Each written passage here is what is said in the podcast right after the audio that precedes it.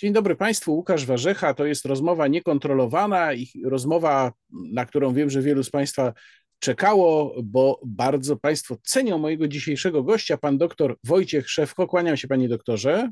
Kłaniam się również autor podcastu Na Wschód od Bliskiego Wschodu i my trochę w tych rejonach właśnie na wschód od Bliskiego Wschodu będziemy się dzisiaj obracać, ale nie tylko, bo chciałem przede wszystkim zająć się tematem, który przemknął, nawet nie wiem, czy można tak powiedzieć, że przemknął, gdzieś tam się lekko, leciutko może w polskich mediach pojawił, a temat jest moim zdaniem bardzo istotny, czyli co się dzieje mm, z tym blokiem państw, który staje coraz wyraźniej naprzeciwko bloku zachodniego. Konkretnie mówię tutaj o poszerzeniu bloku państw BRICS, y, Brazylia, Rosja, Indie, Chiny, Afryka Południowa. Mm, takie formalne poszerzenie tego bloku o kolejne państwa nastąpiło w czasie spotkania w Johannesburgu pod koniec sierpnia. Mm, I pierwsze pytanie, do jakiego stopnia ten, to, to, to, ta decyzja została sprowokowana, spowodowana wojną na Ukrainie. Czy, czy doszłoby do niej, gdyby tej wojny nie było, pańskim zdaniem? Nie, myślę, mi się wydaje, że mm, generalnie zacieśnienie współpracy w ramach BRICS-u to może nie tyle sama wojna na Ukrainie, ale przede wszystkim sankcje amerykańskie. To znaczy odłączanie kolejnych państw i to państw rozwijających się od, można powiedzieć, zachodniego systemu finansowego. To są rozmaite sankcje. To są sankcje ograniczone, prawda, tak jak w przypadku Arabii Saudyjskiej, e, to są sankcje bardzo rozbudowane, jak w przypadku Iranu. E, to są również uwarunkowane, bo tam cały, jest jeszcze cała kolejka krajów, prawda, które aspirują, chcą być członkami BRICS-u. No większość z nich, ponieważ ja poczytałem sobie analizy również z tych krajów, no, znaczy każdy ten z tych krajów ma oczywiście inną motywację, ja mówię o tych nowo przystępujących, natomiast większość z nich postrzega jednak e, BRICS jako nową skarbonkę z pieniędzmi, czyli krótko mówiąc możliwości gospodarcze i motywacje nie są wcale uwarunkowane silnie politycznie. Natomiast no, dla państw tych wiodących e, BRICS-u, no to zdecydowanie tak, zdecydowanie e, postawa G7, postawa Stanów Zjednoczonych i tak zwanego kolektywnego Zachodu wobec Rosji, wobec Chin, prawda, no to jest podstawowa motywacja. No, tworzymy alternatywny klub państw niezachodnich, i alternatywny klub państw niekoniecznie zadowolonych z silnego uwarunkowania politycznego dostępu do kapitału oferowanego przez tak zwany system zachodni, prawda? No to jest i Bank Światowy, prawda, i dostęp do SWIFT-u i i rozmaite sankcje finansowe, które nakładane są na państwa, które się w jakiś sposób Amerykanom nie podobają, tak, czy Zachodowi nie podobają. I ten klub już jest znaczny, tylko mówię, że każdy z tych państw ma inną sytuację, inny ustrój, inny system, inne motywacje, inną historię, więc to nie jest tak, że jest to jeden spójny, wspólny klub, ale łączy ich właśnie to jedno. Mówi pan, że to nie jest jeden y, spójny klub, i tutaj często się pojawia właśnie taki argument ze strony osób, które mm, mam wrażenie trochę chcą zlekceważyć, czy może mm, spostponować tego typu wydarzenia. W ogóle te rzeczy, które dzieją się e, w bloku BRICS, mówią, e, to nie jest blok porównywalny na przykład z Unią Europejską czy z NATO, bo on jest mało sformalizowany, bo nie ma swojej struktury organizacyjnej, nie ma jakiejś kwatery głównej. Czy to rzeczywiście powoduje, że jest mniej efektywny, czy, czy może to jest atut y, bloku BRICS? Znaczy ja niestety mogę dołączyć do tego grona, trochę lekceważąc trochę ten blok, ponieważ ten blok jest bardzo silny, ma bardzo silny potencjał. Tak? No, prawie połowa ludności świata, prawda? prawie tam jedna, jedna czwarta PKB globalnego, no ale to cały czas jest taki blok impotencja, czyli gdyby to było tak, że te państwa rozpoczęłyby w jakiejkolwiek dziedzinie, dodajmy, e, integrację albo ścisłą koordynację polityk, to są w stanie zagrozić dowolnej akcji ze strony Zachodu, czyli stworzyłyby, gdyby teoretycznie się zintegrowały, niekoniecznie w modelu unijnym, prawda, jest wiele innych modeli, ale nawet takim modelu jak ECOWAS na przykład jest, e, to wtedy rzeczywiście e, działając i potencjałem swoim ludnościowym i potencjałem gospodarczym i surowcowym, nawet stosując jakąś wspólną politykę wobec, na przykład wobec Unii Europejskiej, prawda, czy wobec Stanów Zjednoczonych, rzeczywiście byłyby graczem liczącym się. Natomiast na razie jest to tylko i wyłącznie potencjał, czyli, gdybyś, czyli e, jakby podstawa do pewnego gdybania. W obecnej chwili te państwa są bardzo silnie podzielone, e, mają bardzo, ale to bardzo sprzeczne interesy. E, przynajmniej dwa z nich są na granicy wojny i to permanentnie. Zresztą teraz na G20, prawda, Xi Jinping nie przylatuje do Indii Dlaczego? No właśnie z tego powodu. Tam cały czas dochodzi do, tam cały czas mamy do, do czynienia z no, no, powiedzmy głębokim kryzysem granicznym i koncentracją wojsk i to obrzucanie się kamieniami może się skończyć w pewnym momencie obrzucaniem się atomówkami i to tak bez w ciągu 24 godzin. W związku z tym te konflikty graniczne i również bardzo gwałtowna rywalizacja między tymi państwami powoduje, że nie ma tam między nimi konsensusu politycznego. Jeżeli nie ma konsensusu politycznego co do podstawowych kwestii, to trudno jest o konsensus konsensus gospodarczy. No trudno jest tworzyć wspólne instytucje, na przykład czy rozliczeniowe, czy kredytowe. No ten Bank Rozwoju, który jest jednak bankiem rachitycznym w porównaniu chociażby do potencjału tych krajów.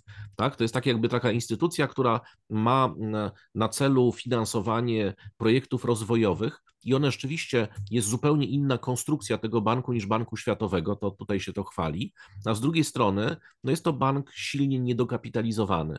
To jest bank, który w całej historii dał w sumie około 30 miliardów dolarów kredytu e, w porównaniu do, rocznego, do rocznych prawie 200 miliardów Banku Światowego, tak? Czyli śmiesznie znowu, mało, prawda? No ale to jest nie, znaczy to jest instytucja potencjalnie, która mogłaby dawać więcej, ale właśnie znowu wracamy do słowa potencjalnie. No, musimy w tej chwili no, analizując takie, takie organizacje, musimy jednak no, odróżnić to, co jest potencjałem od tego, co jest realizowane. Co więcej, e, to są kraje, które tak naprawdę niewiele łączy.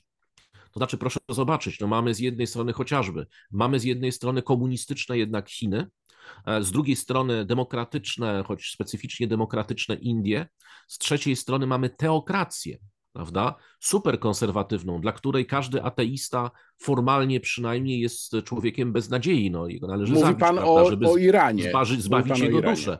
I jeszcze na dodatek sunnicko-szyicki konflikt to w tej chwili topór wojenny e, zakopany, co prawda, przez Chiny, prawda, czy przy udziale Chin, no, ale gdybyśmy się spotkali sześć miesięcy temu, rozmawiali o Chinach i Arabii Saudyjskiej, to zastanawialibyśmy się nie czy, tylko kiedy wybuchnie między nimi totalna, wyniszczająca wojna. Więc e, to jest tak, że e, do budowy zaufania wewnątrz tego bloku, do budowy jakichś wspólnych celów czy wspólnych wartości, może paradoksalnie zmuszają Stany Zjednoczone, tak?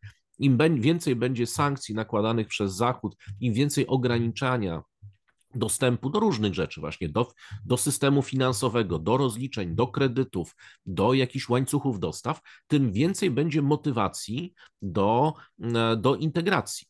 Tyle tylko, że to jest to trochę jakby za, za mało, żeby stworzyć z tego spójną, jedną, zwartą pięść, prawda, organizację, która byłaby w stanie w jakikolwiek sposób stworzyć właśnie konkurencję. Oczywiście wskazuje się w niektórych analizach, że to jest coś podobnego właśnie do G7, też, prawda, zbierają się wielcy tego świata i decydują o różnych e, kwestiach, ale te uzgodnienia BRICS-owe, poza tym, że to jest za każdym razem pokazywanie, mm, jak to Terry Pratchett mówił, tradycyjnego gestu odganiającego demony, czyli środkowego palca Stanom Zjednoczonym, e, no bo to jest jak gdyby, to, to, to na pewno się dzieje, tak? Znaczy to BRICS robi znakomicie, to świetnie wygląda na obrazkach, ci liderzy, prawda, tam podnoszący sobie ręce do góry, no ale z drugiej strony współpracy na razie między tymi państwami nie ma.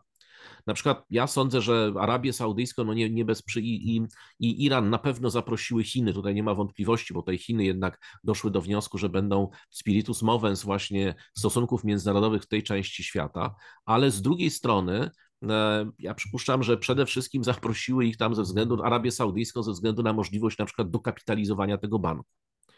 Tyle tylko, że znowu interesy saudyjskie są do tego stopnia sprzeczne z interesami wszystkich tych krajów albo na przykład tego banku. Saudyjczycy, ponieważ Saudyjczycy wykorzystują no, tą zdolność do wrzucenia gdzieś do banku centralnego miliarda albo dwóch jako jeden ze swoich największych atutów dyplomacji. Czyli są takie państwa, które są państwami za chwilę być może upadłymi, prawda, jak Egipt czy, czy, czy, czy Pakistan, czy nawet ostatnio Turcja, która pojechała żebrać o pieniądze ze względu na problemy z wypłacalnością. To mało kto wie, że miała, miała zobowiązania teraz właśnie na jesieni, dostała pieniądze z Emiratów i z Arabii Saudyjskiej. Pakistan tak samo dostał miliard dolarów tak zwanego depozytu, który tam jest po prostu pieniędzmi wrzuconymi na, wiecz, na wieczne nieoddanie przez Saudyjczyków. No ale teraz dlaczego Saudyjczycy w związku z tym, czy w imię czego mieliby nagle dorzucić, prawda, te 10 czy 20 miliardów dolarów, czy 50 do, do kapitalizowania tego banku, jeżeli ten bank realizuje, no co prawda szczytne cele, ale niekoniecznie cele saudyjskie. Tu nie będzie dołączonego do kredytu kwitka i jeszcze zróbcie nam 50 wahabickich meczetów, prawda, u siebie, realizując naszą wizję, prawda, odbudowy, e, odbudowy e, państwa islamskiego, prawda, globalnego. No, tego nie będzie. W związku z tym e, też powstaje pytanie, czy, czy na ile symboliczna jest, ta, jest to obecność, na przykład właśnie Saudyjczyków, na ile rzeczywista. No z Iranem jest trochę inaczej, bo Iran jest państwem, który chyba jest objęty w tej chwili poza Koreą Północną chyba najsilniejszymi sankcjami gospodarczymi na świecie. W związku z tym każde pojawienie się Iranu na forum międzynarodowym, każda możliwość ominięcia amerykańskich sankcji, pamiętajmy, że to są te sankcje również e, drugiego stopnia, prawda, czyli to są takie sankcje jeszcze, których e, nie, ty, których e, nie tylko, znaczy każda, każda firma, która rozpocznie współpracę z Iranem, automatycznie znajduje się na liście sankcji Stanów Zjednoczonych, prawda, tam się zamyka dla niej rynki i tak dalej, więc to jest silnie ryzykowne. No ale z drugiej strony, jeżeli Iran trafia do krajów, które i tak są objęte embargiem, to, to why not, prawda? To dlaczego nie? Więc ja tylko wskazuję po prostu, ten, ta, ta moja przydługa tyrada po prostu ma na celu pokazanie jednej rzeczy, że e, to jest towarzystwo cały czas niespójne, to jest towarzystwo, które łączy jedno, to znaczy Stany Zjednoczone i ich polityka, która też się może w każdej chwili zmienić. To są państwa, które nawet nie rozpoczęły rozmowy o przezwyciężeniu swoich wzajemnych, bardzo poważnych sprzeczności. W związku z tym na razie ten blok, tak, można byłoby lekceważyć. Z drugiej strony historia pokazuje, proszę zobaczyć, mieliśmy żeby daleko nie szukać, przed I wojną światową mieliśmy śmiertelną rywalizację, jeszcze uwarunkowaną historycznie, pomiędzy Wielką Brytanią i Francją.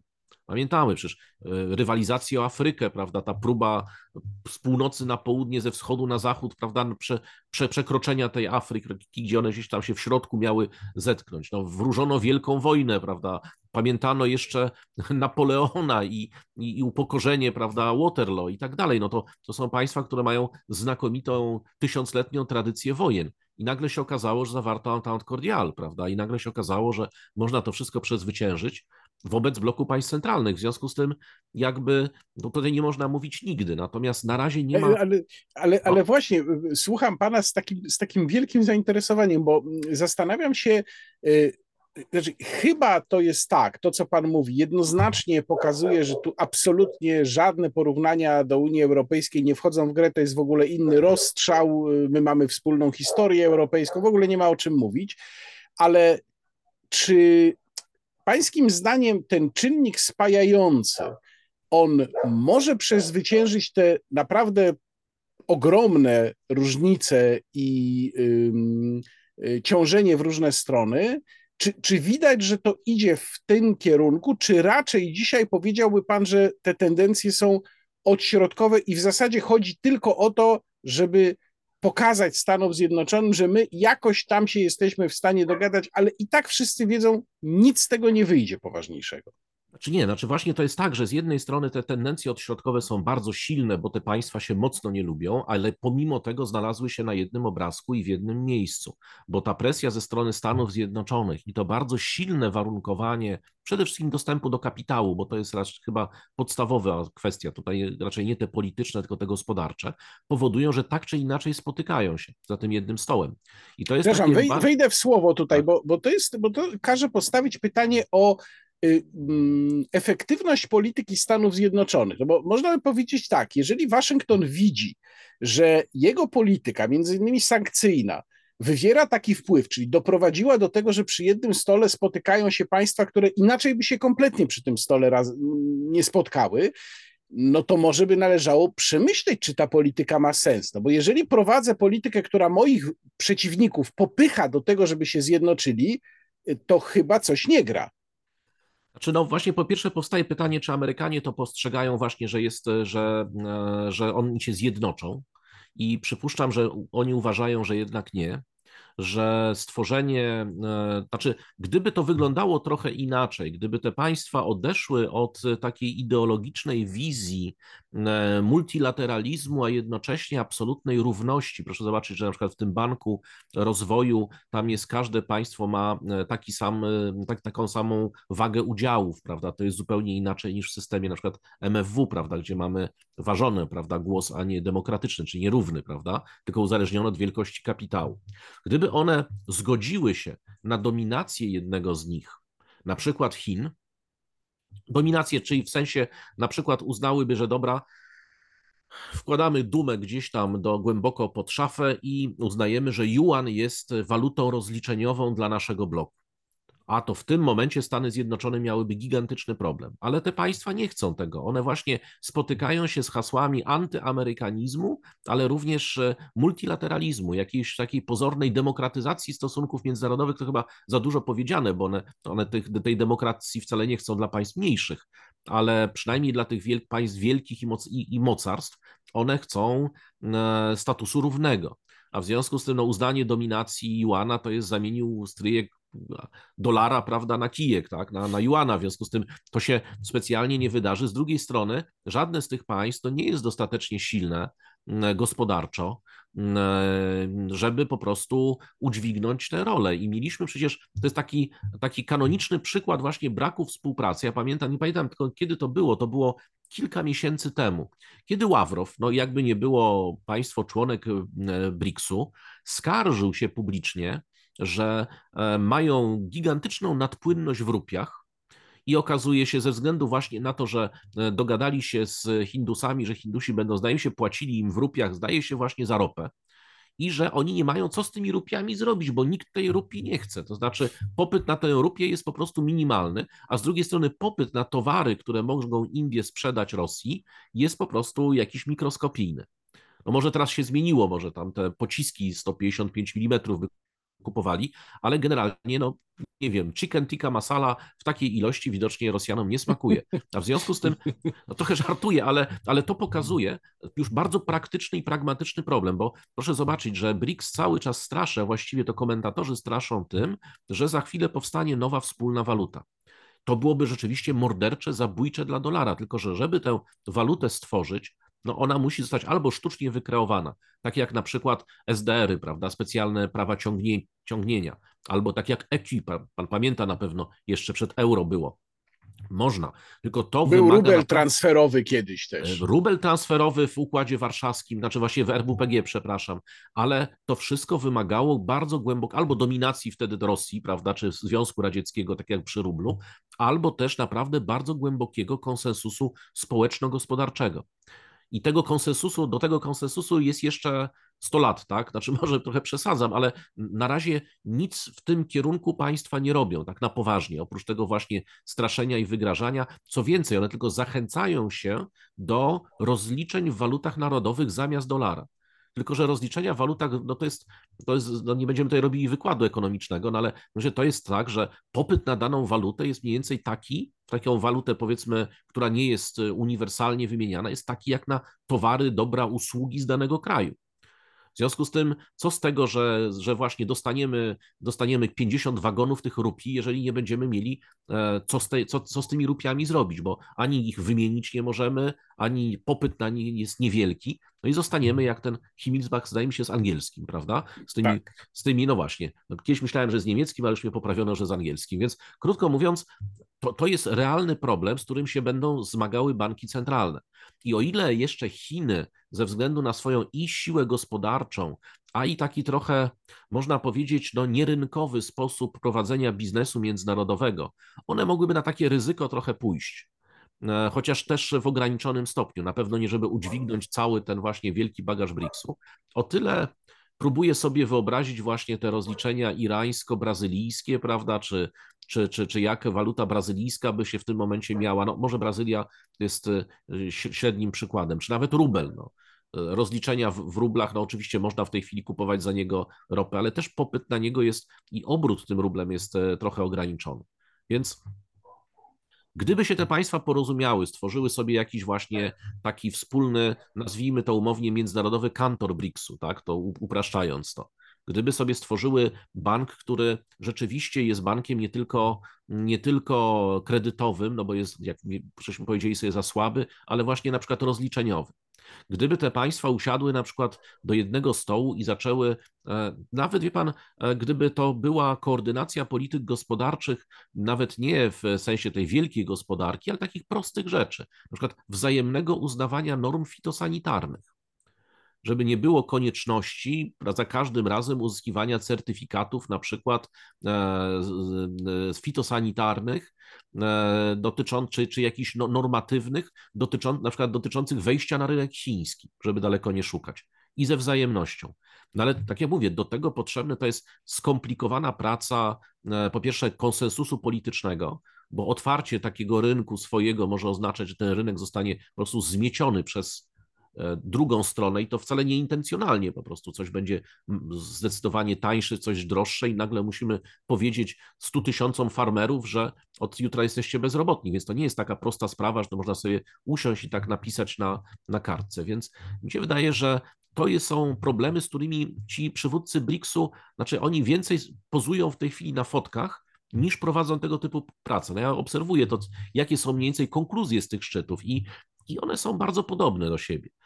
A z drugiej strony no, Unia Europejska właśnie, no, Unia Europejska to jest e, takie coś, co jest, co jest e, e, wejściem jedną nogą w projekt, który przecież przyświecał powstaniu Unii Europejskiej, czyli tworzenia Stanów Zjednoczonych Europy.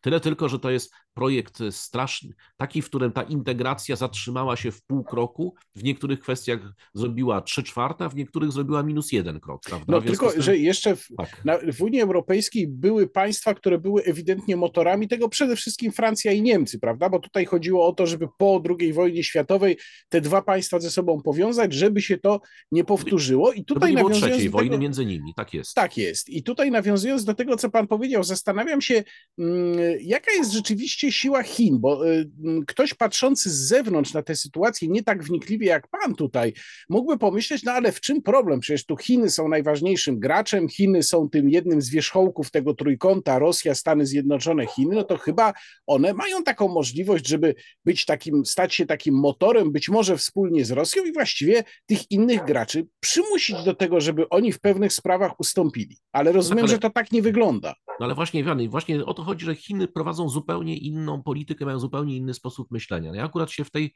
kwestii mogę pomądrzyć, ponieważ ja miałem okazję jako jeden z nielicznych Polaków porozmawiać z panem za zaproszenie Komitetu Centralnego KPH, będąc zresztą w Chinach, z panem, który e, był jednym z podstawowych doradców i osób, które wymyślały w ogóle tą całą koncepcję pasa i szlaku.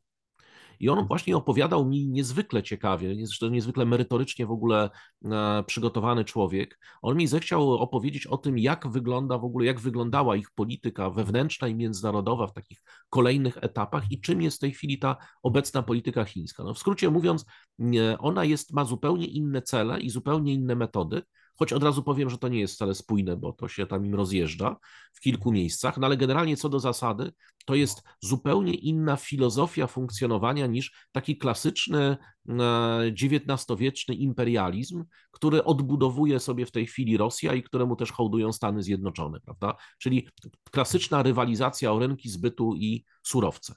Znaczy Chiny prowadzą taką imperialną politykę, ale wobec swojej bliskiej zagranicy, prawda, Morze Południowochińskie, Ladak, prawda, Tybet i tak dalej. E, natomiast jeśli chodzi o e, te stosunki globalne, to one mają zupełnie inną wizję w ogóle rozwoju. No, jest bardzo silnie związana z tym tłem i fundamentem ideologicznym takiego zmienionego maoizmu, można powiedzieć. Mocno zmienionego. A w związku z tym tamte wszystkie państwa, czy to jest e, Iran, czy to jest nawet Arabia Saudyjska, czy, czy, to jest, czy to jest Brazylia, czy to jest Rosja przede wszystkim, no to są jednak państwa osadzone bardzo głęboko w kulturze europejskiej, znaczy w europejskim systemie wartości, jeżeli chodzi oczywiście o rywalizację międzynarodową, o percepcję systemu gospodarczego i tak dalej. Nawet Arabia Saudyjska, to jest zresztą niezgodne z szariatem, to co robi na rynkach międzynarodowych, na rynkach finansowych, to jest wewnętrzna wielka dyskusja w ogóle wewnątrz, e, powiedzmy, krytyka domu Saudów za to przez różnych islamistów, że oni to robią, zachowują się nieislamsko. No, oni się zachowują nie, nieislamsko, ponieważ oni przyjęli jak gdyby tą percepcję um, państwa liberalnego jako takiego w stosunkach międzynarodowych, prawda? I budowy imperium poprzez, no właśnie, poszukiwanie rynków zbytu, e, poszukiwanie surowców ewentualnie i rywalizację z innymi podmiotami na, na, w stosunkach międzynarodowych. Natomiast Chińczycy mają trochę inną. Znaczy, Chińczycy mają na przykład wizję taką, i oni to realizują bardzo często przez te swoje różne akcje kredytowe, że oni są skłonni bardzo często e, podejmować decyzje, które są w ogóle nie, znaczy nierynkowe. Znaczy mogą udzielić gdzieś kredytu albo gdzieś zaangażować się gospodarczo, pomimo tego, że z racjonalności gospodarowania w sensie zachodnim to absolutnie nie wynika. Oni w ten sposób sobie realizują jakąś wizję swoją polityczną, prawda? Komitet Centralny podjął decyzję, mamy być tam obecni, budować infrastrukturę w państwach afrykańskich. Opłaca się, nie opłaca, będą budować tak na marginesie nie tracą na tym wcale, bo najczęściej to jest tak, że wszystkie te właśnie kredyty, te wszystkie nawet darowizny, że one nie trafiają do tego kraju, tylko trafiają do chi firmy chińskiej, która buduje autostradę. Czyli w ten sposób dotujemy sobie firmę i ją sobie rozwijamy. E, I to w związku z tym ta firma cały czas, prawda, się ma szansę rozwijać się, a na dodatek jeszcze państwo jest nagle, nagle jakieś dozgonnie wdzięczne, prawda, się rozwija i oczywiście jest otwarte na, no nie zamknie dla nas rynku, będziemy mogli te nasze towary, ten AliExpress hurtowy, prawda, czy ten, mm, będziemy mogli e, do nich to wszystko dostarczać, więc to, no to się im, nawet jeżeli im się to wyjdą na zero i nie zarobią na tym, to tak czy inaczej realizują jakąś swoją wizję. I pozostałe państwa nie, więc tutaj już jest pierwsza niekompatybilność. Znaczy tutaj, żeby Chiny mogły coś takiego zrobić, bo mogłyby, musiałyby przełączyć ten kluczyk. No tego kluczyka nie, Chiny nie przełączą, dopóki rządzi KPH albo nie zmieni zasadniczo swojego sposobu myślenia. Więc no tutaj, tutaj jest ten problem. Mamy też państwa, które są właśnie tak jak teraz się pojawiła, to Arabia Saudyjska i Iran. Ja nie wiem, jak one się będą zachowywały w BRICSie i czy w ogóle. Wiadomo, jak się zachowują w naturalnym jak gdyby środowisku. No to są państwa, które na chwilę zakopały topór wojenny, co do tego nie ma wątpliwości.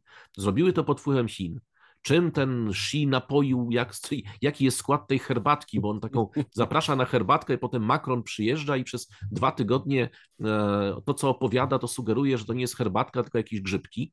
E, I ci tak samo, no pojechali tam, rzeczywiście zakopali topór wojenny, który tam jeszcze od bitwy pod Karbalą mniej więcej e, był wykopany czyli od 680 roku, e, ale, e, ale generalnie te państwa zajmują się też, to są bardzo agresywne, ekspansjonistyczne e, i one no, nie dadzą, znaczy nie podporządkują się w sposób taki prosty, szczególnie jeszcze komunistom, więc ateistom, więc to jest, no, mówię, tutaj jest to mocno niekompatybilne. Proszę zobaczyć, że wszystkie ugrupowania integracyjne do tej pory, które oglądaliśmy na świecie, były albo jakoś zorientowane geograficznie, prawda, różnego rodzaju porozumienia regionalne, czy to jest właśnie ECOWAS, czy to jest nawet Unia Afrykańska, czy to jest ASEAN, prawda, który mamy, czy nawet ta szanghajska organizacja współpracy.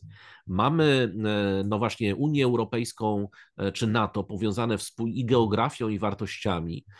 Mamy, mieliśmy ten nawet Układ Warszawski nieszczęsny. No jakby nie było, w Układzie Warszawskim mieliśmy wspólne spoiwo, prawda? Był to blok państw socjalistycznych, prawda? Wszystkie miały identyczny ustrój, miały się wspólnie bronić przed, i przed imperialistycznym Zachodem. No ale też ten mianownik był wspólny wspólny.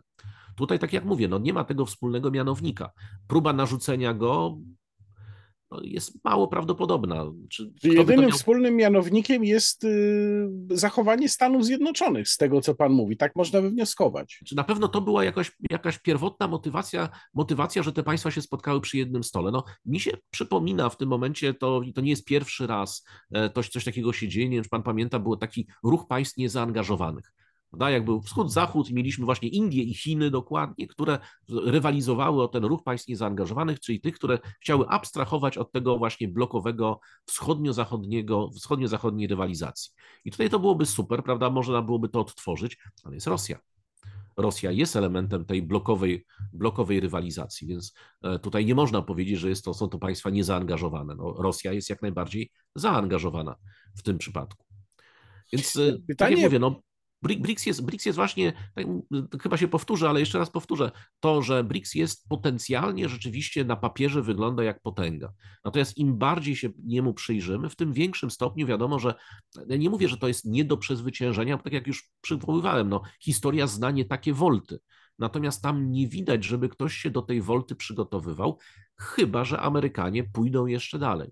A natomiast pytał się pan mnie o politykę Stanów Zjednoczonych. W Stanach Zjednoczonych e, perspektywa jednej kadencji, e, którą się zresztą e, w polityce zagranicznej u nich rozgrywa po jednym, pierwszym roku czyszczenia wszystkich min, które zostawił poprzednik, a w ostatnim roku mamy już kolejną kampanię wyborczą. W związku z tym zostaje nam te powiedzmy 700 dni na prowadzenie polityki zagranicznej. No to nie jest perspektywa szczególnie do prowadzenia polityki globalnej, czyli te, tym bardziej te wolty w polityce zagranicznej amerykańskiej ostatnich lat pokazują, że tam się też mocno pozmieniało. No to już nie mamy jednej spójnej wizji na przykład parcia na sojusz euroatlantycki. No, Trump nam pokazał, prawda, że można nakładać sankcje na Niemcy, prawda, czy na Francję, tam na niemieckie samochody i, i, i tak dalej. Czyli to nie jest tak, że ten, ten, ten dogmat też już przestał istnieć. Ale właśnie to zatrzymując się przy polityce Stanów Zjednoczonych, y, wydaje się, że pewnym, pewną stałą jednak jest po pierwsze no, kwestia rywalizacji z Chinami, po drugie próba wciągnięcia w tę rywalizację po swojej stronie przez Stany Zjednoczone jak największej liczby ich sojuszników, czasem wręcz wymuszenia, żeby oni w tę rywalizację weszli, żeby się zaczęli w jakiś sposób separować przede wszystkim od y, chińskiej produkcji, od chińskich wpływów. No i tutaj też jest pytanie o Polskę, jak my się w tym odnajdujemy, ale żeby na nie odpowiedzieć, no to najpierw bym pana zapytał, czy rzeczywiście jest tak, że Stany Zjednoczone będą próbowały wymusić, y, no w tym wypadku już nie tylko odcięcie się od Chin, ale może też od innych krajów BRICS na swoich sojusznikach, i co my mamy szansę zrobić? Czy my możemy na tym coś ugrać? Czy my mamy w ogóle pańskim zdaniem jakieś pole manewru w tej sprawie? Nie, znaczy odpowiadając na pytanie od końca, tak jak gdyby, nie, my nie mamy żadnego pola manewru. Gdybyśmy byli jedną z wysp Pacyfiku, takimi wyspami Salomona na przykład, albo Guam, tak, mielibyśmy ogromne pole manewru. Te państwa ewidentnie widać, że są niesamowicie zadowolone, że zapomniane przez Boga i ludzi i tylko odwiedzane przez nielicznych turystów. No tam w tej chwili to, prawdę rzekszy, ja nie wiem, czy ten premier ma czas, żeby w ogóle do domu wrócić, bo tam co chwilę jakaś delegacja przyjeżdża, a to Chińczycy, a to ktoś z Unii Europejskiej, a to ze Stanów Zjednoczonych, to znowu Chińczycy, no Koreańczycy nagle się, nawet Hindusi się pojawili, wszyscy oni rywalizują, więc, więc to jest to, rzeczywiście jest tak, że Stany Zjednoczone starają się stworzyć taki blok, a właściwie starają się ograniczać e, te wpływy chińskie. Tyle tylko, że moim zdaniem po pierwsze to jest trochę za późno. Po drugie, Stany Zjednoczone, jak sobie poobserwujemy ich działania, właśnie szczególnie na tych wyspach Pacyfiku, to tam mają po prostu niespecjalnie nie dużo do zaoferowania.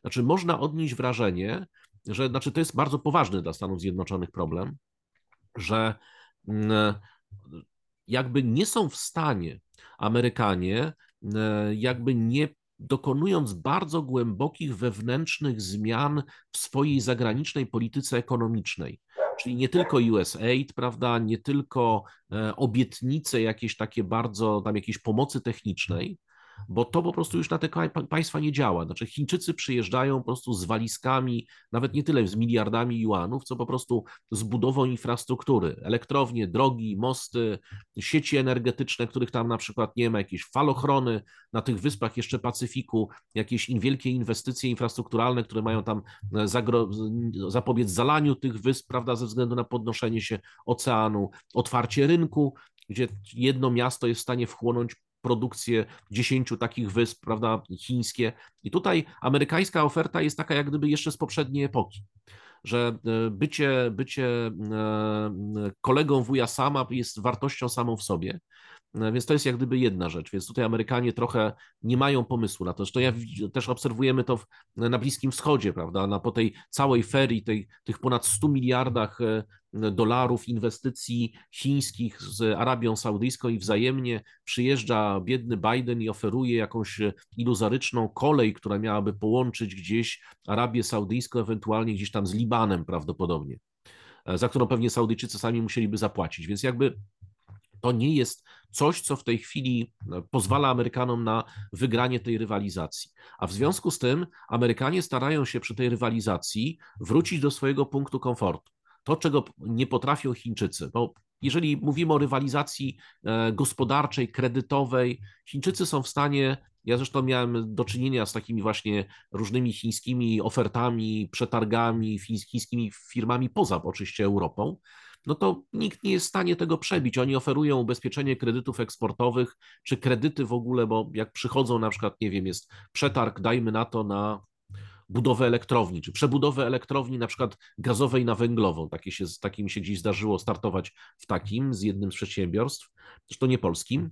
E, no to co się okazało? No po prostu Chińczycy przyszli z kredytem praktycznie 0%, z jakimś super tanim ubezpieczeniem tego kredytu rozłożonym na ileś tam, nie powiem, że na milion lat, ale to były po prostu tak nierynkowe, warunki, że żaden bank normalnie komercyjny, nawet przy wsparciu jakimś rządowym, bo za wyjątkiem Polski większość tych instytucji, e, które współpracują przy, przy rywalizacji gospodarczej, one mają też tam właśnie preferencyjne kredyty, preferencyjne ubezpieczenia, one są nierynkowe, ale nikt tego nie był w stanie przebić. W związku z tym potrafię sobie wyobrazić, że działając w warunkach rynkowych, skarb państwa amerykański poza po prostu darowizną jakąś, prawda, tak jak teraz to robią z Ukrainą, po prostu, że podarowują pieniądze, a nie pożyczają, no ale to jest specyficzna sytuacja, to nie jest w stanie rywalizować z Chińczykami, więc Amerykanie próbują to sprowadzić do swojego punktu komfortu, tam gdzie znowu Chińczycy nic nie potrafią, to znaczy do polityki bezpieczeństwa, do sojuszy, do ewentualnie jakiegoś tworzenia bloku, bo w tym Amerykanie są akurat dobrzy, no potrafią to, potrafili od bardzo, bardzo wielu lat, próba określania takiego, jak państwo islamskie, al-wala al-bara, prawda, my i oni, prawda, serce i dłoń, czyli podział taki zero-jedynkowy, albo jesteście z nami, albo przeciwko nam, no a tam, gdzie się nie udaje, po prostu nakładają sankcje. I to jest tak, Czyli to są w ogóle dwie kompletnie inne filozofie tworzenia tych bloków, z tego co pan mówi, chińska no, i tak. amerykańska, tak. kompletnie inne. Tak, to znaczy właśnie to, właśnie dlatego Amerykanie tak nerwowo w tej chwili reagują, ponieważ oni przespali ten moment, kiedy Chińczycy właśnie jeżdżąc tymi walizkami pieniędzy, nagle stworzyli sobie, e, co więcej, zabrali Amerykanom takich tradycyjnych sojuszników. To znaczy ci sojusznicy tam od Amerykanów specjalnie wiele nie dostawali, ale zawsze ten, jak to się ładnie e, mówi w Wielkiej Brytanii, gdzie ten kapelusz miał ten amerykański ambasador gdzie powiesić. I nagle się okazuje, że nie ma gdzie, bo ten wieszak jest chiński. W związku z tym e, posadzka jest chińska, pokój jest chiński, ale jeżeli nie jest chiński, to jest na chińskich kredytach. I nagle się okazuje, że, że Amerykanie zaczęli w tej chwili już bardzo nerwowo, tam jest już któraś kolejna inicjatywa właśnie szczególnie do, dla Azji, no ale proszę sobie wyobrazić, no, Guam na przykład e, chińskie, prawda, teraz zdobywać ten Guam znowu, E, właśnie Wyspy Salomona, prawda, umowa o bezpieczeństwie, um, właśnie sojusz dotyczący bezpieczeństwa. E, to jest, to jest tak, że te wyspy, wyspy, bardziej, że te wyspy Pacyfiku jeszcze mają bardzo często pretensje do Stanów Zjednoczonych, na przykład o te próby atomowe. Amerykanie tam, tam cały czas te, te żółwie mają siedem ogonów, prawda, i świecą z daleka, więc krótko mówiąc, to jest coś takiego, że teraz próbuje się tak trochę na kolanie składać jakąś politykę zagraniczną, ona jest niespójna. Natomiast Chińczycy się przygotowywali do tego dosyć długo, robią to bardzo konsekwentnie i jest ciężko z nimi rywalizować. Więc mamy właśnie, więc mamy tą, z drugiej strony Chińczycy też e, no, dokonali u siebie rewolucyjnej zmiany, bo jeszcze przecież przypomnijmy, tak kilkanaście, kilkadziesiąt lat temu pomagały na przykład tylko i wyłącznie tym rządom, które są rządami w jakiś sposób tak zwanymi postępowymi. Tak? To musiały być jakieś takie, które gdzieś tam to oko do tego maoizmu puszczają. Potem pojawiła się doktryna kot nieważny, biały, czarny, byle łapał myszy i nagle się okazuje, że, że, że mogą dowolnemu rządowi, prawda? Czy byle to było państwo rozwijające się, kto nim rządzi niespecjalnie jest ważne. Jeżeli podpiszą umowy z Chińczykami, to Chińczycy się tam e, pojawiają. I taka jest mniej więcej w tej chwili rzeczywistość. Czyli z jednej strony trochę rozpaczliwa próba przez Amerykanów budowania, otaczania tych e, Chin, Ostatnio mieliśmy bardzo dobry ruch amerykański, próba skaptowania Indii.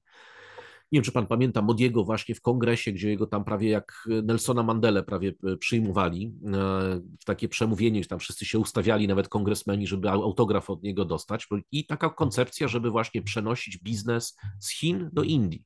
Bo i zresztą Modi to świetnie wykorzystał. Powiedział, że my mamy jedną rzecz wspólną. No, jesteśmy demokracjami. Nas nie trzeba do waszych wartości zachodnich w żaden sposób przekonywać, bo my mamy dokładnie ten sam system wartości. I to jest rzeczywiście to, gdyby się udało, to byłby bardzo sprytny i bardzo dobry ruch Stanów Zjednoczonych. Tylko powstaje pytanie, po pierwsze, na ile, na ile Indie będą chciały się w coś takiego angażować, na ile Amerykanie rzeczywiście przeniosą ten biznes, bo przecież też no, potęga gospodarcza chińska przecież sama się z siebie nie wzięła. No ja, ja czekam, no, w momencie, kiedy przestanie się na, na przykład na komputerach Apple'a być napis Made in China, to uznam, że okej, okay, Amerykanie zmienili swoją politykę wobec Chin, na razie to jest tylko e, opowiadanie w dużej mierze.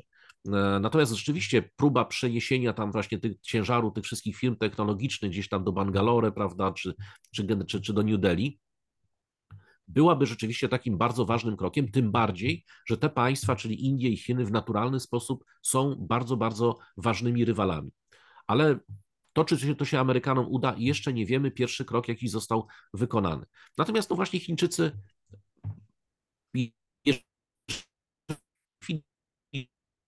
które, e, które bazuje na gospodarce rynkowej, nie jest w stanie z Chinami e, rywalizować w dziedzinie szczególnie inwestycji infrastrukturalnych i już sprzedaży infrastruktury, czy to będzie w Afryce, czy to będzie w Azji, czy to będzie nawet w Ameryce, w Ameryce Południowej. No to ostatnie pytanie jest o Rosję.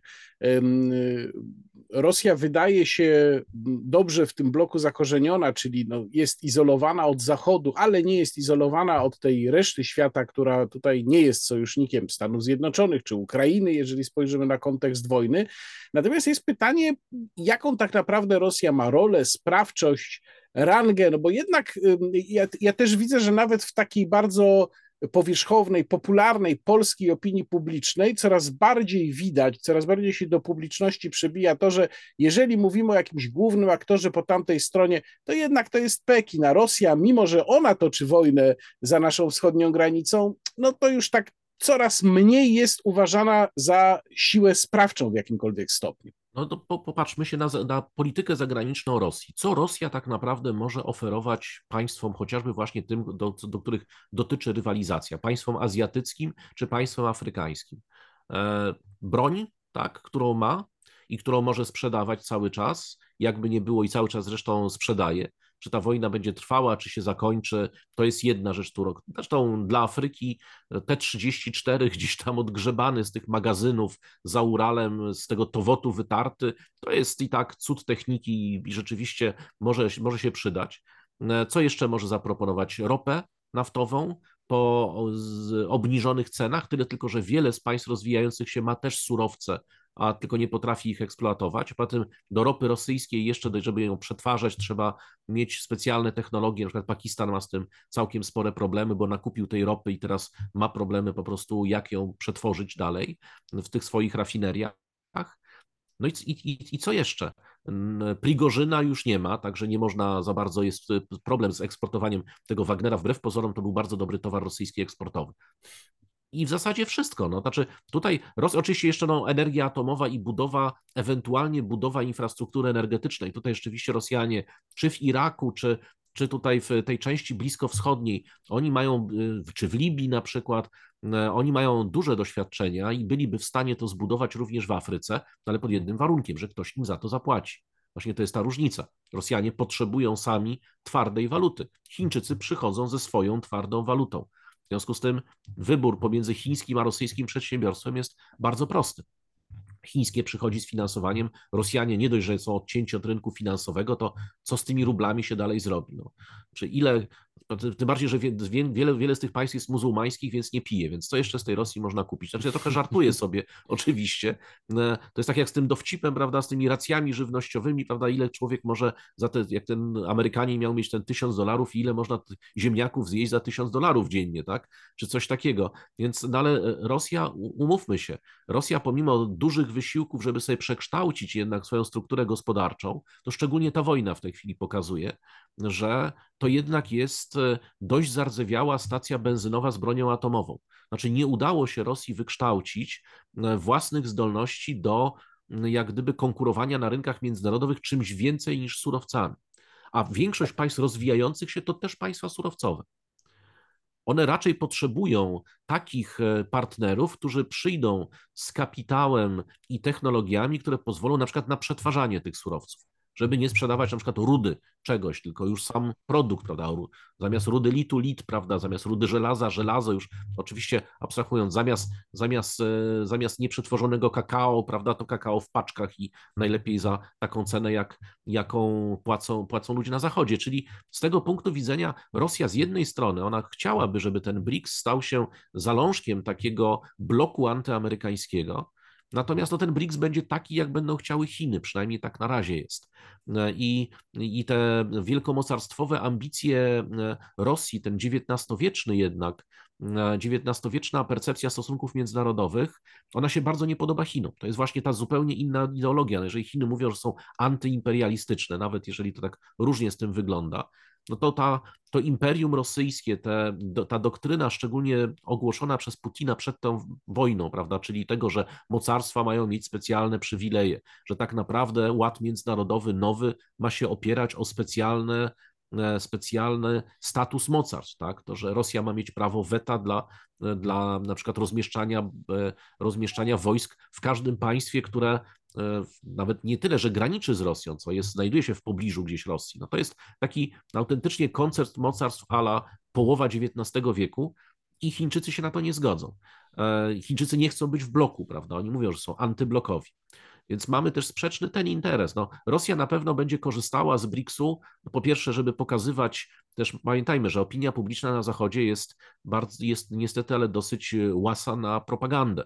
W związku z tym, jeżeli się pokazuje, proszę bardzo, wy tutaj cierpicie, bo płacicie tam, nie wiem, 2 euro za litr benzyny, a moglibyście trochę mniej, a jak widzicie, te sankcje nie działają, bo my tutaj się z Xi Jinpingiem, prawda, i z Modim całujemy po uszach, prawda, kochamy się i w ogóle jesteśmy najlepszymi przyjaciółmi i, i mamy, i nie musimy ani wam sprzedawać, ani od was kupować. Co tak jest nie do końca prawdą, ale to ładnie wygląda na obrazkach. Czyli ten aspekt na pewno jest wykorzystywany przez Rosję, przez Rosję propagandowo i będzie. Natomiast no, Rosja nie jest w stanie, ja tylko chciałem podkreślić, Rosja ma przecież jednego partnera, z którym łączy go naprawdę bardzo dużo, czyli same Chiny. I proszę zobaczyć, że przez ten długi okres czasu, również przez ten długi okres czasu jednak nakładania na Rosję rozmaitych sankcji, Rosja nie była w stanie stworzyć na przykład wspólnego, spójnego systemu zaopatrzenia Chin w surowce energetyczne.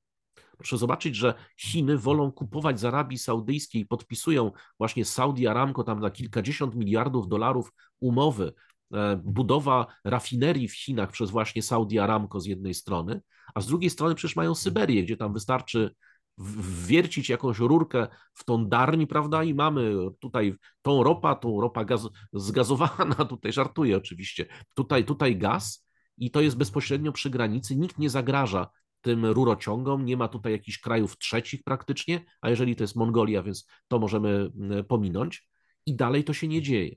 To pokazuje, że, ten, że ta potencjalna e, kooperacja rosyjsko-chińska nie zamienia się w realną. I to moim zdaniem nie win Rosji. Rosja byłaby zachwycona, gdyby mogła te wszystkie rury przełożyć gdzieś tam do Chin, odkręcić te kurki i tylko kasować nawet Tajwany. Tak się nie dzieje. Chiny tego po prostu nie chcą. Bardzo dziękuję za rozmowę. Moim gościem w rozmowie niekontrolowanej był pan dr Wojciech Szewko, autor podcastu Na Wschód od Bliskiego Wschodu. Dziękuję panie doktorze. Dziękuję bardzo za zaproszenie, dziękuję za uwagę. To była rozmowa niekontrolowana. Łukasz Warzecha, kłaniam się i do zobaczenia.